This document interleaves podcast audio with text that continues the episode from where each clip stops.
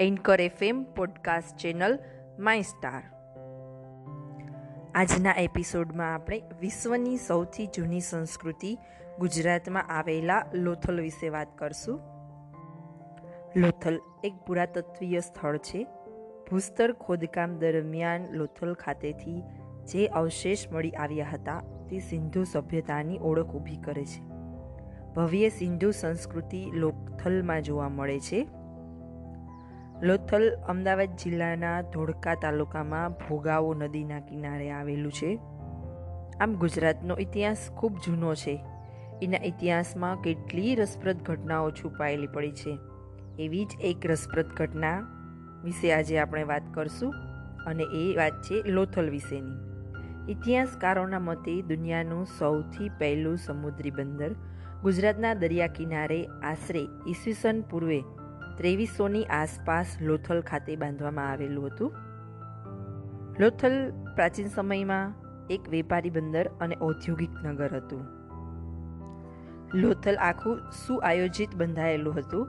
તેની રચના પૂર સંબંધિત સમસ્યાનો વિચાર કરી તેને અનુરૂપ બાંધકામ કરવામાં આવ્યા હતા. આ નગરની સાથે જોડાયેલી શક્યતાઓને ધ્યાનમાં રાખીને જ અહીં વેપાર માટે આવતા જહાજો લાંગરે એ માટે ડોકયાર્ડ બનાવવામાં આવતું. તે અહીં આવતા વહાણોને લાંગરીને માલ સામાન ચડાવવા ઉતારવાના કામ માટે ઉપયોગમાં આવતું. ડોકની બીજી બાજુ સ્પીલવેની વ્યવસ્થા કરવામાં આવી હતી, જ્યાંથી વધારાનું પાણી બહાર ફેંકી શકાય અને જરૂરિયાત ન હોય ત્યારે બંધ કરી શકાય.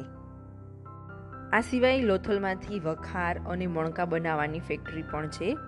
જેથી કહી શકાય કે લોથલ પ્રાચીન ભારતનું સમૃદ્ધ બંદર હશે અને હડપ્પીય સભ્યતાનો આંતરરાષ્ટ્રીય વેપાર પણ લોથલના બંદર મારફતે થતો હશે. ડૉક્ટર એસ આર રાવને ઓગણીસો ને ચોપનની આસપાસ લોથલ માઉન્ટેનની શોધ મળી. કહેવાય છે કે પાંચ વર્ષ સુધી ચાલેલા ઉત્ખનના અંતે પ્રાચીન યુગના અદ્ભુત અને સુવિકસિત નગર લોથલની શોધ થઈ. નગરની આગવી લાક્ષણિકતાને કારણે ખાસ કરીને માનવસર્જી સૌપ્રથમ સમુદ્રી બંદર, એટલે કે ડોકયાર્ડના લીધે લોથલ છે એ વિશ્વભરના ઇતિહાસકારો માટે ચર્ચાનો વિષય બની ગયું છે. લોથલના બાંધકામની વાત કરીએ તો તેનું ટાઉન પ્લાનિંગ બે વિભાગમાં વહેંચાયેલું હતું, જેમાં એક ભાગમાં રાજ પરિવાર રહેતો, બીજા ભાગમાં સામાન્ય પ્રજા, વેપારી વર્ગના રહેઠાણ અને સ્થાનિક બજાર હતા.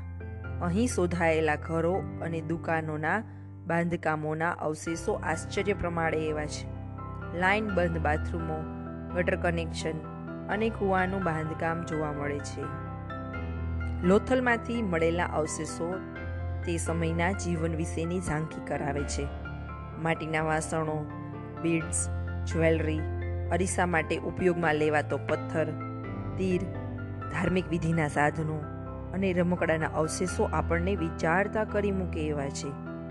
લોથલમાંથી ઇન્ફોર્મેટિવ નકશા, મોડેલ અને ઇલેસ્ટ્રેશન પણ મળેલા છે.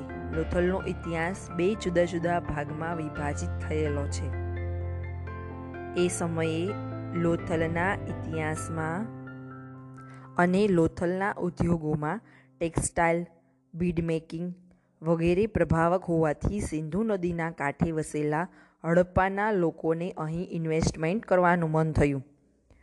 તેની પ્રમાણભૂત માહિતી પણ ઉપલબ્ધ છે. લોથલમાં તૈયાર થતા બીડ્સ અને જેમ્સની પશ્ચિમમાં ખૂબ માંગ હતી. તેથી હડપ્પા લોકોનું ધ્યાન અહીં હતું.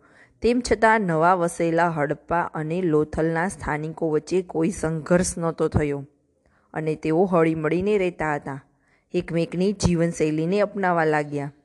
લોથલ. એક પુરાતત્વીય સ્થળ છે. ભૂસ્તર ખોદકામ દરમિયાન લોથલ ખાતેથી જે અવશેષ મળી આવ્યા હતા તે સિંધુ સભ્યતાની ઓળખ ઊભી કરે છે.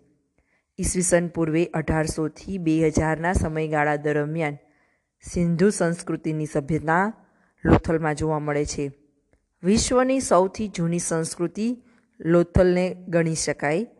લોથલ ખાતે મળી આવેલા માનવ સભ્યતાના અવશેષોમાં રોજિંદા ઘર વપરાશના વાસણો, આભૂષણો, ઉપરાંત ઘર ઉપયોગની ચીજવસ્તુઓની રચના, તેમજ રહેણાંકોની સ્થાપત્ય કળા બેનમૂન અને વિસ્મયકારક છે.